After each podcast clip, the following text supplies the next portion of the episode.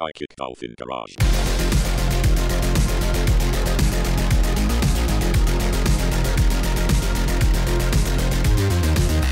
Hey, everybody. Welcome to today's Friday feature. Uh, I'm one of your hosts, Kelton, and uh, joining me today in the garage is Zach. It's clearly just the two of us. We don't have an amazing special guest with us whatsoever. Uh, we decided to, to, to roll things solo. Yeah, we're cool enough for y'all. That's the Solo real reason. together. Ah, oh no, our, our very thinly veiled, uh, just any sort of kayfabe is completely gone. Joining us today is probably one of the coolest guests, if not the coolest one, that we uh, ha- have had on the podcast. Already such like a, a high bar, so don't worry. You know, we're not putting you up on too much of a pedestal here. It's uh, it- it's Brian Matlock, also known as the Republican Socialist, running for Senate in Kansas. How's it going, Mr. Matlock? Woo, doing Yeah. great. Can I uh, put that on my resume? One of the coolest guests on y- y'all's podcast. if you feel like that would help you, then you are more than welcome to. I do not recommend putting our podcast on your resume in case they go listen to us. Yes, uh, I, I would are- say you might scare away the bubble voters, but I have a feeling, uh, as with anything else, uh, running as a Republican and including the word socialism, that could also spook them from time to time too. Known to happen. Uh, I, I know that over here we've just kind of been looking at the news, and it's bizarre to see all of the these horrible things happening on the streets and everywhere else, and then also realize that there is an election happening also pretty much everywhere. That all of that is still turning, and the we- the eternal machine, if you will, is still churning things out. So. Uh, what's that been like as you know you're campaigning in the midst of COVID and now uh, with police brutality? So, not gonna lie, COVID's been pretty rough on the old uh, grassroots campaign. A friend asked me, he's like, "Hey, we don't really have anybody progressive running in Kansas for the seat. Want to do it?" And so I was like, "Yeah, dude." um, I was teaching economics at UMKC, which is one of few kind of socialist economics uh, PhD programs in the country. And so got into that in November. And so we were picking up steady uh, steam, but don't have a huge war chest or name recognition. Uh, and then it's like suddenly all of our face to face events were canceled. And we don't have a huge fund for uh, advertisements at the moment. So we are trying to do what we can. Things are uh, opening up again a bit and starting to have a lot of events. Uh, just this Saturday, having my first forum slash debate with other candidates in a while. Uh, Wow. So kind of awkward uh, first time meeting Kris Kobach because I was like talking trash about him all the time, and then it's like, oh hey Kris, uh, what's going on? you and I, we're also peers. Uh, uh, I guess uh, to to help make it relatable for people in our audience, imagine that person you've been screaming slurs at over Call of Duty pops up and turns out that he's uh, running for your HOA spot. I, I guess is the closest one to one. You you took such an interesting path though. You're not only taking on the mantle of being a progressive running um, for Senate in Kansas, but you are also running under something that a lot of people might consider to be an oxymoron, at least to us dumb Americans, especially us dumb Americans in the South, of Republican socialism. Is that something that you like came up with while you were teaching economics in your in your in your like professional uh, educational career? Yeah, I I mean, I definitely like have been studying uh, neoliberalism a lot, or sort of like the global free market, like big mega corporations, sort of. Uh, I don't know. Anyways,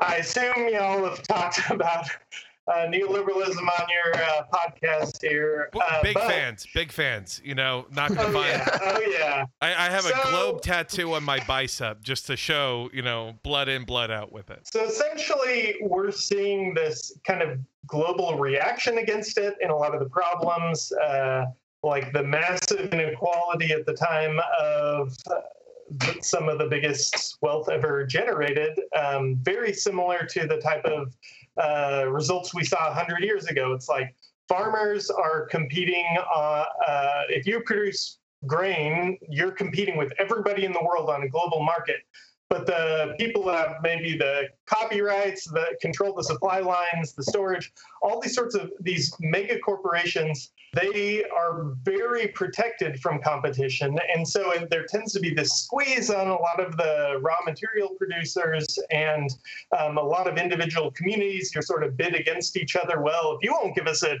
$10 million tax abatement for our corporation, we'll go to that community that will, or that country, or that state.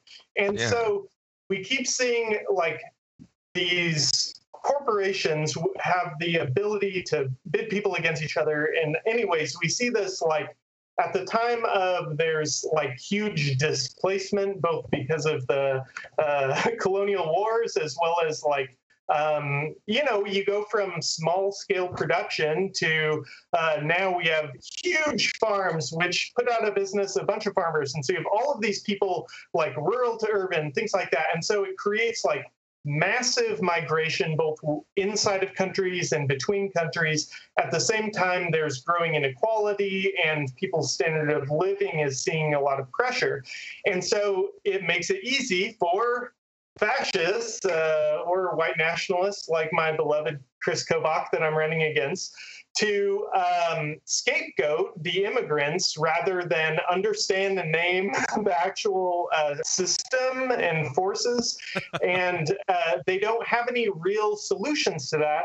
But what we see is over and over and over is um, the classic Hillary Trump, uh, Hillary Clinton versus Trump, where you have like some sort of like liberal uh, free market someone who wants the status quo who's very detached from the suffering and the negative consequences of this globalization regime uh, who kind of wants symbolic change like oh let's grant a few rights here or there or address the climate problems but in a way that's completely like uh, insufficient to do any real cha- they don't want to challenge the system. They just want to give these symbolic uh, giveaways to the people. But then you're um, you're they're running against these people who are like oh yeah i see you suffering. I see you suffering and I know the solution.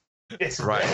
those those people are coming to get your stuff and that's why you're having the pressure. That's why your standard of living is going down despite the fact that you're like working harder and you're and so um so i think part of the problem that you see is within the liberal establishment they they buy into this like oh uh, everybody in rural state rural areas and midwestern states they're like backwards inbred. They like use this extremely derogatory classist language and they don't actually empathize with or center the needs of people there. And so again and there's but there is this populist movement. Like trump was not uh, part of the establishment. He hasn't he hasn't challenged any of the big moneyed interests other than like he makes these sort of like elite people who think they're better than uh, than the like working class voter. They uh, he sort of they have to kiss the ring and maybe they like it. Like I've Yep. I've been surprised how many Trump supporters I talk to on a uh, uh, in-person basis, and they're uh, interested in what I'm doing. They're like, "Yeah, burn it all down, man." um, and like the sort of like frustration and the feeling of powerlessness in the face of these like huge multinational forces and then the condescension and it, it's very similar to the type of cultural appropriation you see in black and brown communities it's like okay your cultural artifacts we're going to take we're going to make money off of them while we like uh, demean you, look down on you, all those things. It's like, okay, yes, urban hipsters are going to take your banjos, your PBR, your flannel, your like all these sorts of things. But then we're going to like, you're going to be economically disadvantaged while we make money off of all this stuff and make it designer. And then uh, we're going to make fun of you, belittle you, and uh, and so again, I'm I'm not like wanting to whitewash. Like there are uh, lots of there are definitely race problems. There are all sorts of uh, with LGBTQ uh, community in those areas. Like I am currently living in a city. I know it's full of cultural refugees from smaller towns where. Uh, but there are also it's not everybody. There are a lot of people who don't see themselves as racist, and while they're not critical race theorists, they want to uh, do right by other people. They want to, and so it's like being willing to work with the people who want to do good, to build from where they're at, and uh, to build off of the populist uh, energy that's there, but Definitely. make it one that is in solidarity with people of color, with immigrants, rather than scapegoating them. And there is a whole history of this in like in the state of Kansas itself. It was started uh, like these radical Republicans uh, that like super abolitionists who were like, no, we want uh, emancipation without proclamation. We don't need anyone's permission to start freeing people to like use violent means to like. Um, Man, that, and, that, like, that, that seems to be like you know in the the Chad versus Virgin meme of you know like the the Virgin taxation without representation versus the Chad you know uh, emancipation without proclamation. Uh, my God! Wow! Wow! Okay. All right. and so like uh, sometimes I say, I mean, this is a simplification, but it's like last time Republicans and socialists got got together, we worked with black people to abolish slavery. Like, let's bring the dream team back together, man. Uh, Yeah. um, So when you say like Republican socialist, you're you're having to take like the Republican talking points of you're a flyover state, you're ignored by the big city liberals, and meet it with socialist solutions to those problems. Yeah, and if you think about like like I'm opposed to Soch Dems in the sense of they like look at the history of liberals in the US. They've enacted all of the racist housing policies, employment policies, all Mhm. sorts of things like that. But it's like they're going to have these like meager bare subsistence handouts while they're disinvesting from black and brown communities and that's supposed to be justice we're supposed to be excited about this it's like no we should provide them a way forward and that involves like empowering those communities to do work that enriches their communities. And so you think about things like um, job guarantee program, which addresses the targeted like double unemployment rate in those communities, but says like, okay, you guys get to decide what are the things you need, and using similar mechanisms like with I don't know if y'all heard or talked about participatory budgeting, but uh, it's something thousands of cities have done, and it's where like part of the budget that's discretionary normally like city councilors get like okay you have the slush fund to decide what community projects but instead it puts that democratically in the hands of people to decide. And so there's this whole process of like getting the community to like what are our options how much do they cost what are our priorities they vote on them and then they use the discretionary funds that way. And for at least some of the jobs like there are going to be some large scale like uh, transitioning our energy sec- sector and things like that. But some of those the community members themselves get to decide like what are our priorities? How do we invest like these resources to fix our problems and provide a way forward for our communities rather than like okay you get like 500 a month and sit at home and watch judge judy or something like that's not that's not that's and so um, this sort of the ideas of local control, the value of work and workers, uh, and then the sort of like radical Republican roots of we value human rights over property rights uh, yeah. that uh, started a lot of this the the Republican Party, and then um, you know there's the whole other which nobody likes to hear the whole like philosophical like you know roots of republicanism and um Believe it or not, I, I think our people and our fans might enjoy if you you know want to actually dive into that. Uh, don't don't shy away from it. Is my point. So, okay well, I'll- I'll say another uh, at least a little bit more like in a in a way like the history of corporations is basically a privately contracted government. Like they sort of provide these either industry wide it was kind of like built from guilds and other sorts of things. And so you provide these methods for cooperation and coordination and planning all things that a government does, but it's like a private government. And at one point, they had to say, uh, "Y'all can't have armies because uh, the like Dutch East India Company was basically becoming uh, the largest world power with a massive army." Um, and that's but, bad. But now, right? yeah. Okay. Uh, and so with a republic, it's supposed to be like government by the people, for the people. We cooperate so that we, because we benefit when we work together to produce things, but we want to share those benefits. But both with an empire, you have like a few people getting everyone to cooperate for their benefit.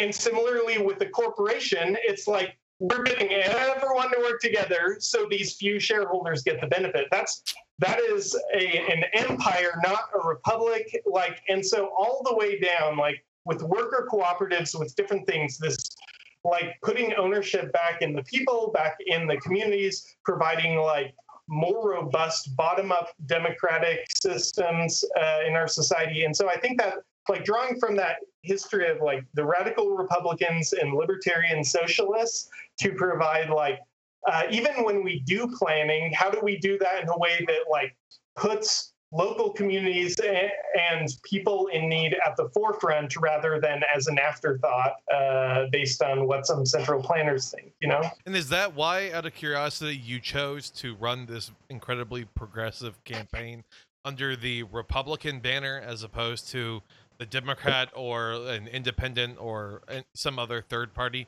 that might be state specific? Yeah, there is like this radical history and lots of socialist activism in Kansas, like continuing into the 1920s. Uh, like basically, we had uh, organizing farm workers and uh, farmer cooperatives and different things to protect against price fluctuation fluctuations, protect um, and organized miners against exploitative mining companies.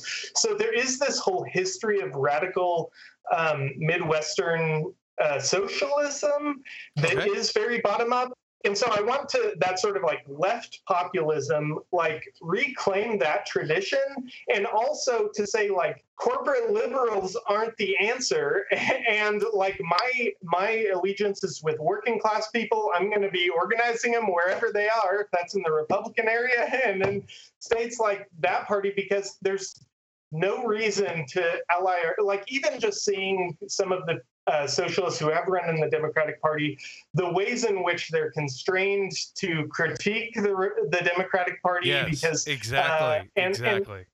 and so I think it both like the potential. I mean, at this point, it's it would take a miracle. I'll, I'll just say at this point, like given COVID, given various other factors, it would take a miracle to actually win.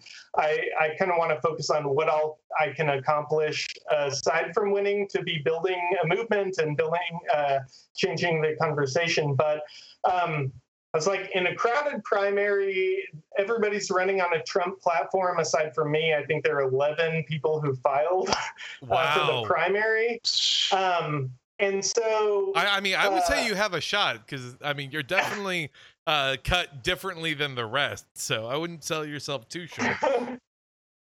um, so the so yeah, it's it's interesting. They're all running on this, but then the the Democratic Party, we have this like wealthy suburb that is like uh, Johnson County. They, they have like forty percent of the population of the state, and that's where the Democratic Party is the stronghold. They they want to pick their corporate centrist candidate and demand everyone else drop out. Uh, and they've succeeded before the primary, getting everyone else to drop out of Wow. the Democratic race. And uh, for the longest, this Joe Biden Democrat basically uh, had no platform even posted, just says these sort of benign, meaningless statements. And it's just so frustrating that they like uh, they don't want anyone to challenge. And it's like this is not the answer. You're not addressing the pro- the real problems. Y'all have been complicit in the corporate takeover of agriculture in Kansas. You've been complicit in uh, so many of the problems that people have faced. And so to pretend that you're like, oh, we're, uh, but we're the only game in town. Who else are you going to vote for? And I'm I don't need you. Like I I I grew up in a Republican area, Republican parents, and like my my parents are pro-immigration Republicans. They're just very like kind of local community focused, focus on faith, on like being a good neighbor, on things like that. And so a lot of those ethics of like taking care of each other and helping out your community and your neighbors and um, taking in kids, donating, volunteering, all those things have more in common with socialist values than with big business, like profit is the end all be all for society. Um, and so I think there's already contradictions present in the party, and we can say, hey, like that coalition doesn't really make sense. Mm-hmm. Um, and start kind of like heightening the contradictions already present, and then start organizing people around their needs and saying, yeah, some of the things you care about, we care about too. And um, like the amount of just big picture, the boomers are overwhelmingly uh, are like much higher percentage Republican. Uh, millennials are much higher percentage socialist we're your kids. Like, of course, like we get some values from you. Like, of course, there are certain points of overlap. And so it's sort of like tapping into that. And how do we like uh, build off of the things that we really care about? Um, and to have like well, a, the good news is that like in Kansas and I, and maybe specifically in rural areas, a lot of a lot of these a lot of these programs, a lot of these things that are beneficial to those people that you're trying to get elect you have existed. Farmers co-ops have existed. There's been unionization in in places like this before. Um, and is that is that that's something that you can take advantage of, right? Yeah, absolutely. And just like the amount of things that people think are the natural outcome of free markets uh, that have actually come from like really radical people trying to like either topple the system or seriously uh, challenge it, like uh, higher wages, benefits, uh, mm-hmm. environmental protections, like uh, co- worker cooperatives and uh, the like the farming cooperatives that are still all over Kansas. The type of things that are part of every day, and they're just like one of the Republican senators was like, okay, you're talking about all this stuff, but we already have like look at all these organizations that we're meeting with, like uh, Farmers Co-op this, Farmers Co-op, and I'm like, yeah, they were started 100 years ago by socialists. like, uh, he was like, this already exists. We don't need you. the job got um, done 100 like, years ago. We're fine with our gas lamps and everything else. Leave us be. Yeah. yeah, and so uh, just trying to have the conversations uh, and make people aware like there are already all these things that we do share um, well because republicans seemingly don't really like the word socialism but they love the fuck out of social programs you know like medicare public schools the, the military highways social security all of those sorts of things they love that aspect to it. There's just this bizarre stigma. So I think that you know, as, as you're taking on the the uh, I mean, since we're in a glorified two party slash one party system, you know, taking on the, this big tent Republicans, if you will, and then saying, hey, you know what, all these progressive things like a living wage, like, you know, the Green New Deal, like being a uh, uh, non xenophobe when it comes to immigration, all of that can exist within a Republican framework uh, be, because it's actually, you know, th- there's a historical basis for it. I think that that's something that people will get behind. I mean, like like uh, uh I when I was reading up on you, you uh, had talked about a, a, jobs guarantee, and that was something that you had pushed, uh, I believe, in, in a couple of articles as well as on your website. And I mean, as bad as COVID must be for your campaign, this really highlights, I think, the need for a jobs guarantee in Kansas. Uh, I mean, uh, it, it's something of imagine if all of these people who were uh, you know, were, were able to uh, go to work instead of getting cut, if they were able to uh, go out and do something, work on infrastructure, what, whatever it might actually be, instead of being this weird boogeyman that exists in suburb Republicans' heads of you know just kicking back and collecting welfare checks, etc. And you know, I I, I mean, I- just think that uh, the messaging is incredibly timely for these times. Yeah, absolutely. It was interesting when I started the campaign because, uh, like, even though it was lots of uh, no benefit, short, uh, you know, part time, uh, you know, temporary gig economy work, hmm like the official unemployment rate was very low. And people were like, why are you talking about a job guarantee? Why are you talking about this? I was like, first of all, it'll be way easier to design and implement when we're at low unemployment levels uh, so that it's an automatic stabilizer so that when the economy tanks as it constantly has throughout capitalism's existence like people can go into it so it's not like they don't have to spend down all of their wealth they don't have to uh, like collect unemployment lose skills do all of these sorts of things it's like it can absorb them for the time and as the economy picks back up they get bid back out into the private sector um, but it's like people didn't want to talk about it as if anytime that the economy is doing okay, they forget about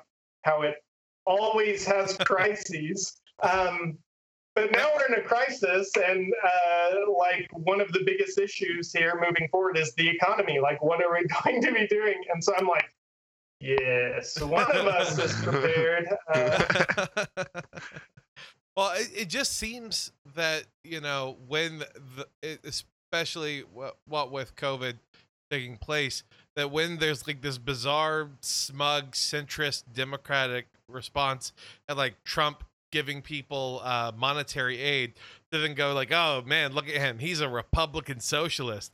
Guess he's the real socialist all the way through." Uh, it, it must be infuriating, and to realize that that is the mentality you have to butt your heads up against.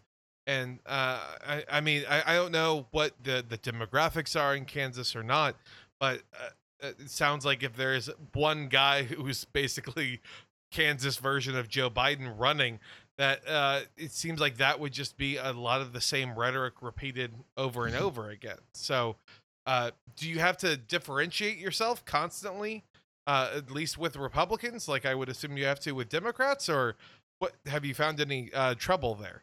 Um, it's sort of lots of people are curious, uh, like especially people who don't really.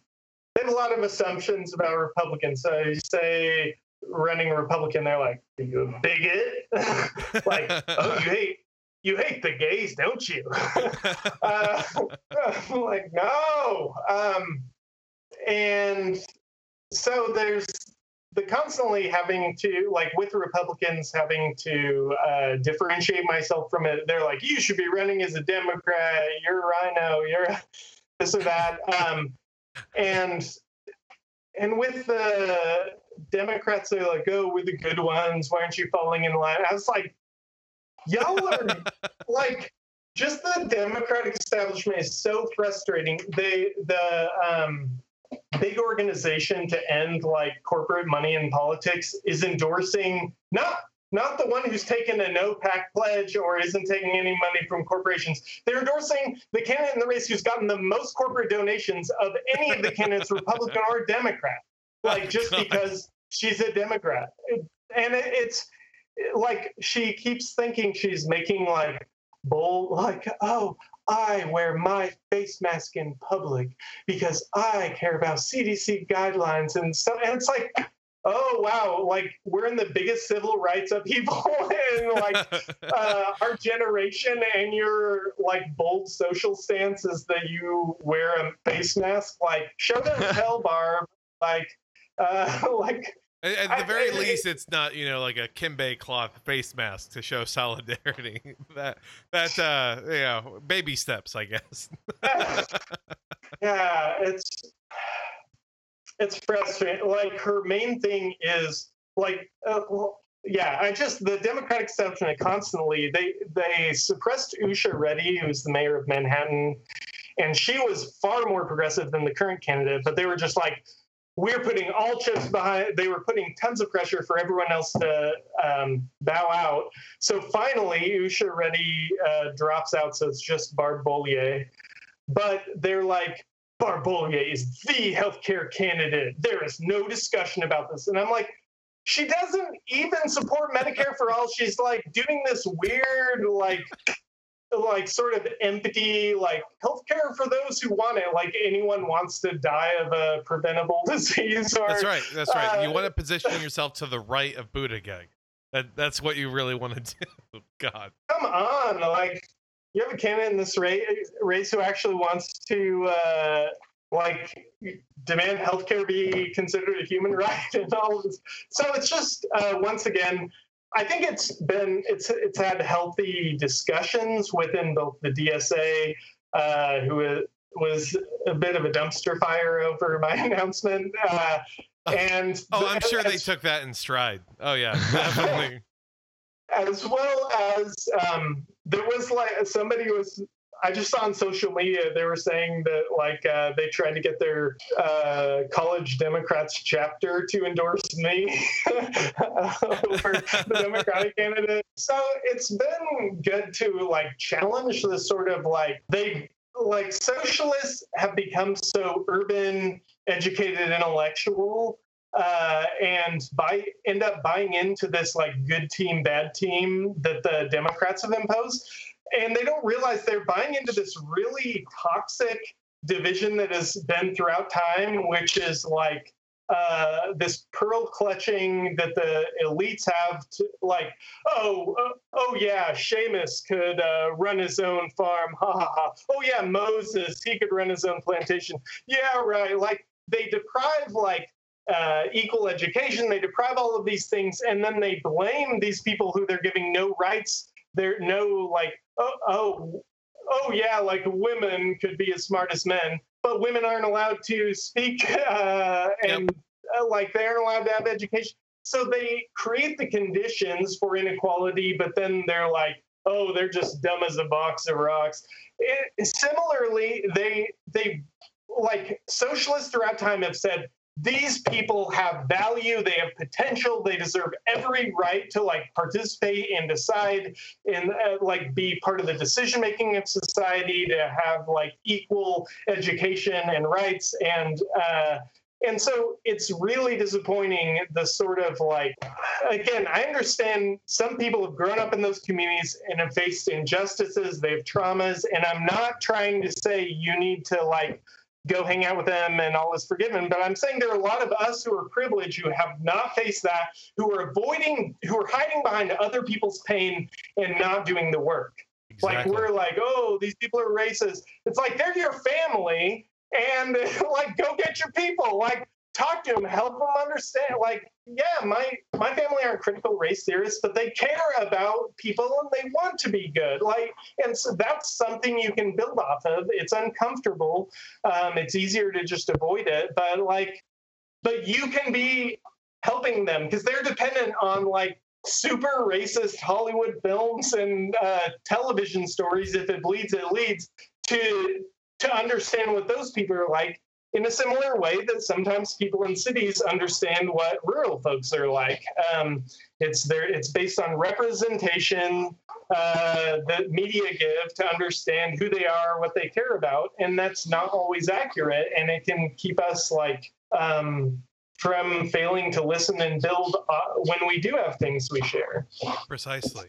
I can definitely see a lot of uh, you know Marxist influence. Would and would you say that Marx is kind of like one of like the the, the main influencers? But uh, for dumb people like me, uh, you know, who kind of recognize Marx, but not then, you know, maybe like four or five other guys on the Mount Rushmore. Um, what what are some of your own inspirations, whether it be writing or speakers or uh, uh, ideology? Help us, you know, build the Voltron that is your campaign philosophy. For me, I came, I was actually once upon a time studying to be a missionary. Uh, Oh wow! And- okay, religious, uh, yeah, religious colonialism abroad. Uh, uh, very cool, very cool. Don't judge me. So um, it's sort of like over time, I just like, and luckily my parents like really opened their homes to other people and would. I, like I, uh, my grandma was a cafeteria cook, and she'd have the foreign exchange students over and all of a sudden, Like we, I felt like uh, for being in Idaho, not very diverse place, like I was just like, oh, different people are good and interesting and valuable. Um, and so I just had this idea, like, oh, I'm gonna go, and I. Uh, but like over time, like volunteering in inner city churches and uh, taking ministry assignments and things like there. It's like initially, oh, I'm going to solve problems through soup kitchens. And you sort of have this, like, if you're in kind of secluded from that, it's like you maybe have your one poor family in church and you help them out and you feel good. And, but that model doesn't work when it's like half the city and half the globe is like Exactly, in dire poverty in order to produce the wealth of the and so it is a challenge but it's like what led me to it is the values i got from my parents. So surely we can find ways to build bridges it's like this process of trying to live out those values trying to help people and realizing the problems inherent in doing it within the frameworks that i was given um, and the problems that like oh i'm going to go help out some nonprofits abroad. And then you realize like okay first of all this isn't addressing the situation. Uh, like it's just you know, maybe helping it uh, get worse, maybe like, you know, some of both in different ways, but like just uh, so misdirected. And then I, but over time, so in school started getting like kind of Christian socialists, both like liberation the- theologians, and then just kind of like people, urban practitioners who were like actually living in the communities with people, listening to people, understanding and starting to take the lead of people in distressed communities. It was like kind of a paradigm shift of like, oh, these poor wretched people need our help. Um, but then realizing like, okay, it's a lot more complicated than that, and I have a lot to learn and unpack and unlearn and. Um, so that was the initial part of the process. Uh, and then uh, when I was abroad, my wife's actually uh, studied sociology along with missions. And so um, we were sort of in this radicalization feedback loop, I guess. It's like she passes me some Chomsky. And it was like the first time I'd gone from learning, like, I, I minored in Spanish. And so I learned about like all this heinous stuff in Latin America. But it was like it was almost like we're the good guys, but we make mistakes and we do these things, and then oh, it's really hard to know what to do from there. And then you're like, oh, this is our policy. This is our policy. We, we, we do this all over the world. This is where like um Well, yeah, we're, we're less AMC classic anti-hero like uh, Breaking Bad type, and we're more just straight up like Disney cartoon evil villain, pretty much running Yeah. rampant uh, all the way around the world. Got it, got it.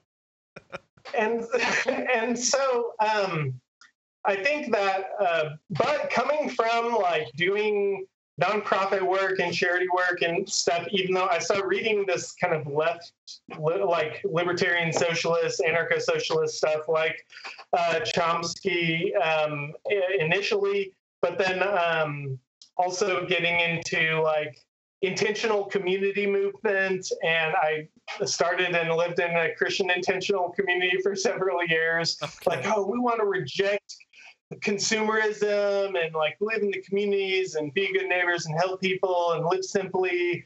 Um, so just this long process uh, to getting more and more radical literature and then um, uh, but like this sort of like participatory development and community organizing and uh, learning a lot about like these sort of bottom up efforts and then uh, heard about umkc because i was living in kansas city at the time Okay. um, had an existential crisis after I dropped out of seminary right before finishing a master's and was like, what am I going to do with my life?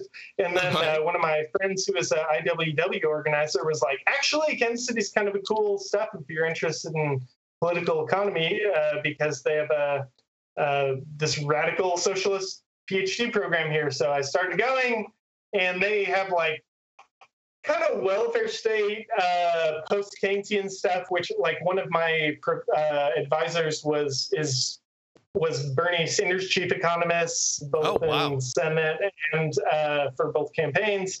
Um, and uh, we have a few people who've helped out with that, um, and are like. It's sort of like suddenly there's this big progressive movements, and economists are like notoriously backwards. I'll, I'll leave it there. But um, but then suddenly they need like progressive economists, and so even to, like UMKC, we had like several people go on to like fancier institutes and policy institutes and uh, do all sorts of really exciting work. Um, it went from like when I started my program around the Occupy time period, everyone was like, uh, you know, it was like kind of complaining Marxist critical theory Okay. type of stuff to like, okay, we need actionable legislation in two years. And it was like every year the like the conference size was doubling and it was like, whoa, there's like energy behind it. And we actually are like getting out of this like pessimistic funk of like uh, all these crotchety socialist economists who no one's listened to for 40 years. Uh, now suddenly there's like a audience and possibility. So um, what do you the- mean I have the- to go onto YouTube Live? I don't understand. Sorry, so yeah, they have the kind of Bernie welfare state economist types, the like radical political economy, which is both uh, Marxian economics, uh, anarchist, black political economy, feminist economics, ecological economics, all this stuff, and then um, institutional economics, which, uh, long story short, it's like treating the economy like uh, we want to understand the systems and institutions kind of like technology. It's not a matter of we want democracy but you have to have actual systems like uh, if we all sit around and vote on everything that's not necessarily like oh i'm so happy and fulfilled that i spend 40 hours a week voting for things. It's like we, we sort of have to we have these different tools like voting or like and so how well do those tools work like what are problems we experiencing and how do we develop new tools? So it's kind of seeing it economics more as social science and more as like a systems rather than as like uh, mainstream economics treats it like it's physics or something like Okay. oh d- the curve go up and down and like markets are always self-adjusting so you just assume whatever it is that's the most efficient it could be and I, it's just it's bizarre it's so cool to see that you're you're at this epicenter of a, a legitimate groundswell movement, especially when it comes to leftist thought. The the real question becomes like, what's the the sourdough bread baking scene look like at UMKC? All of these uh, left thinkers are now all quarantined together.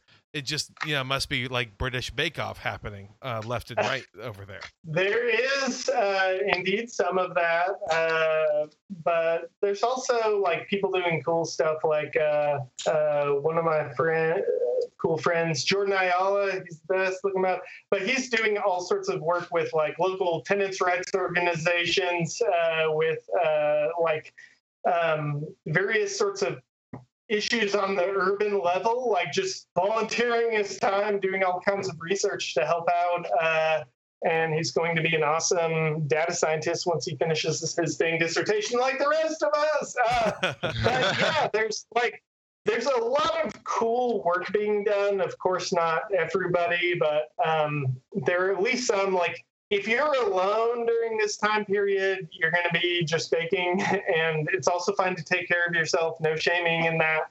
But I've noticed like the people I, I'm who now feeling really- incredibly called out right now, but thank you. Yes, I appreciate. it. people who are like part of an organization where you're like supporting each other and like you have to be a part of something to keep the forward momentum because right now it's hard it's otherwise it's just like there's enough going on it's stressful and it's like your body is like okay let's take it easy um, which again i no shame we all need it sometimes but also like um, i would say the the academics at umkc who are doing like really cool stuff are often like really involved with and dialed into organizations that are on the move. Um, so Excellent. that's been one of the cool stuff about all of the lefty policy organizations that have kind of been getting up and running. I'm sure. So not only you know in the world of academia, but also in the community.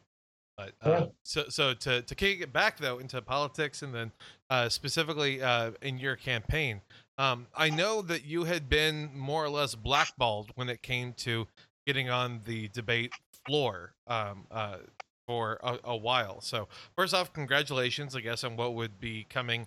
This is coming up Friday, so tomorrow then. Um, on your uh, uh, debate that then is actually going to be taking place. Uh, what was that process like? Going, you know, I having to, I guess, email and call and keep pushing to do what actually should be done to make sure that your voice is like part of the conversation since you are in fact running. Yeah, so the actual Republican establishment has still not uh, let me participate. But a lot of the sort of similar, like this one is uh, run by Republican Women United.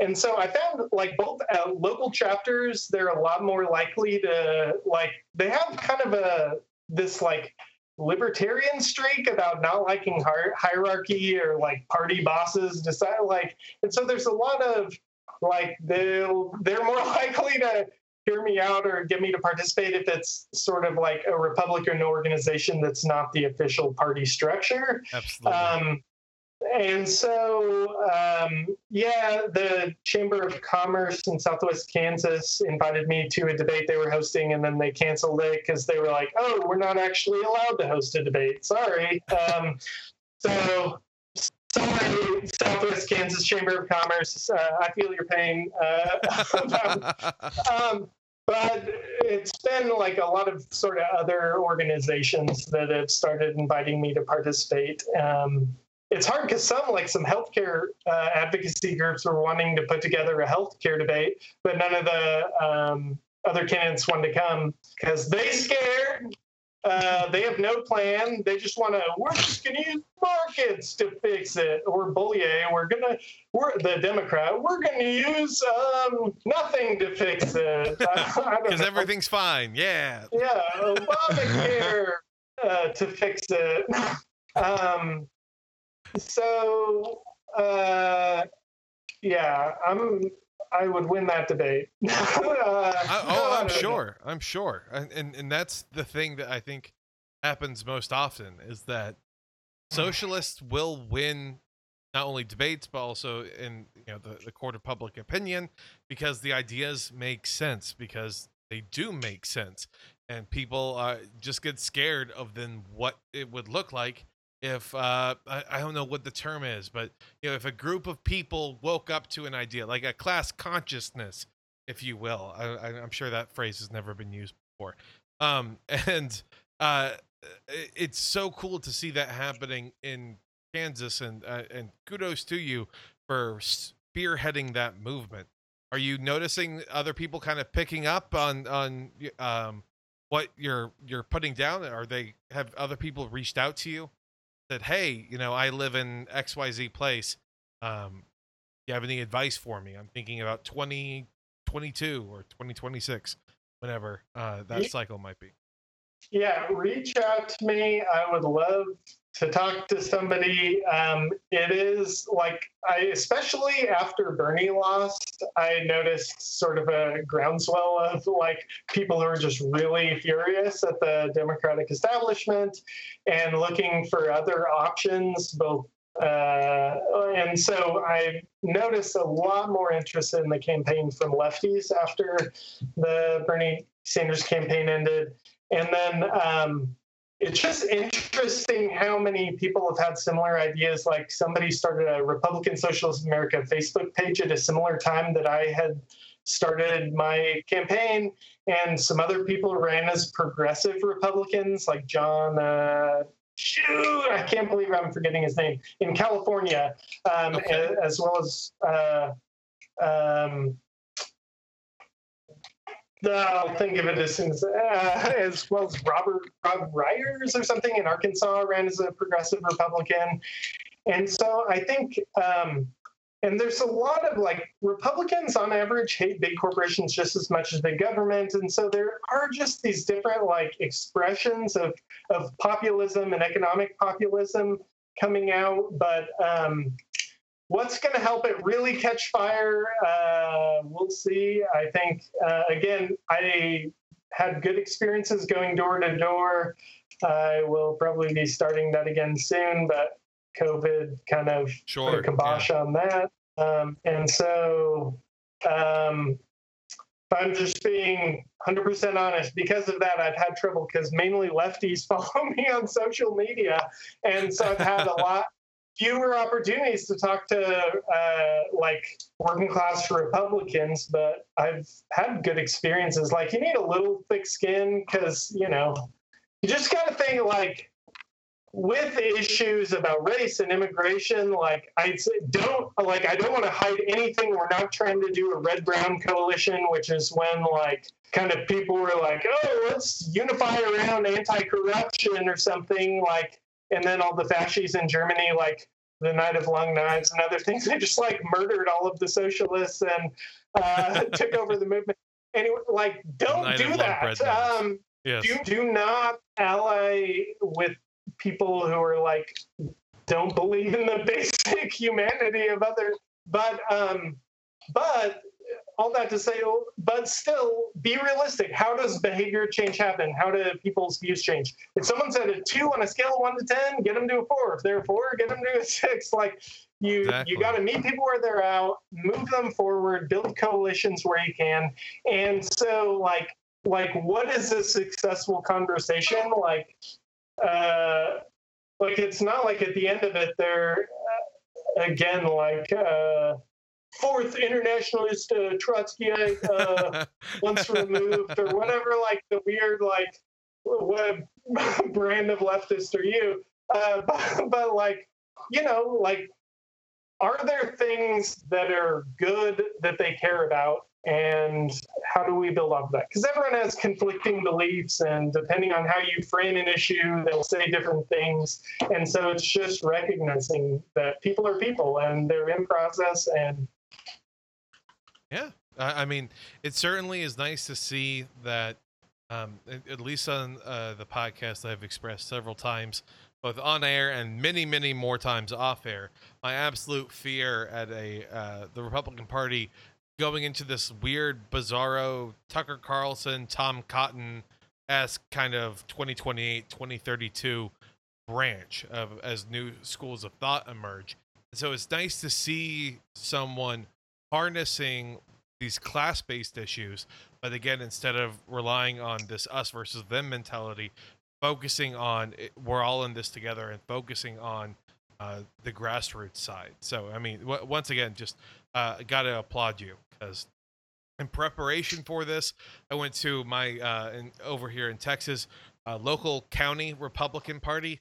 I sat in their resolutions room and just uh, was listening to like what people were having to say, and uh, man, it was uh, you basically take the first two thirds of every idea of theirs, and they sound lo- in lockstep with like a Bernie Sanders type, and then it always pivots to uh, well, I guess a good example would be uh, one guy. He comes in and he's talking about how uh, universities are no longer necessarily really help uh, w- with people in mind to elevate them. But they've become cottage industries and small businesses, and they've become uh, this product to where it's a, a, burden. And since all these taxpayers largely prop up a lot of state-run schools as opposed to private uh, schools, but issuance of state-run schools that ta- uh, that students should be able to go. And I'm like, okay, yeah, all right. So he's go- advocating for free college. Obviously, that that's what he's going for. And then, like at the very end, it's like, and that's why we make sure that there are no foreign nationals allowed in state schools. Just like, oh, buddy, oh, we were so close. We were so close.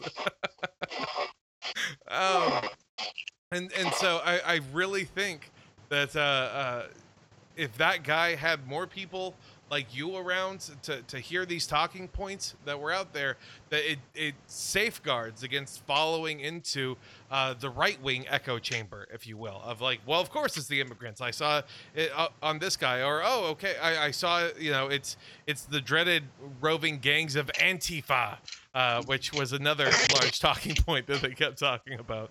Um, and, and so just just again, got got to commend you for it. Um, it, what what can people do if they want to help you out though? If they want to, uh, I, I mean, annoy you with questions, save that for for the Facebook page, I would assume. But you know, uh, is is there any phone banking? Is there anything else uh, yeah, coming up that could be useful for you? At the very least, help you make some more waves.